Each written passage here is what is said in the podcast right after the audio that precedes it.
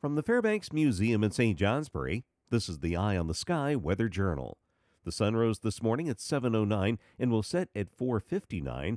Length of the day 9 hours and 50 minutes. Because the thermometer drops below zero more times in January than any other month, many of us perform that morning ritual of looking at the thermometer to check the temperature.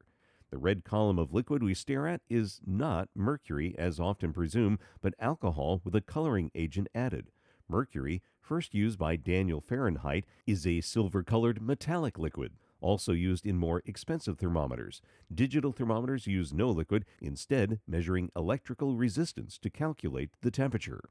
Whatever type of thermometer you have, it won't be going below zero over the next several days. We have mild air in place, some clouds, even a little patchy freezing drizzle this morning, temperatures warming into the 30s. I'm meteorologist Mark Breen with an eye on the sky.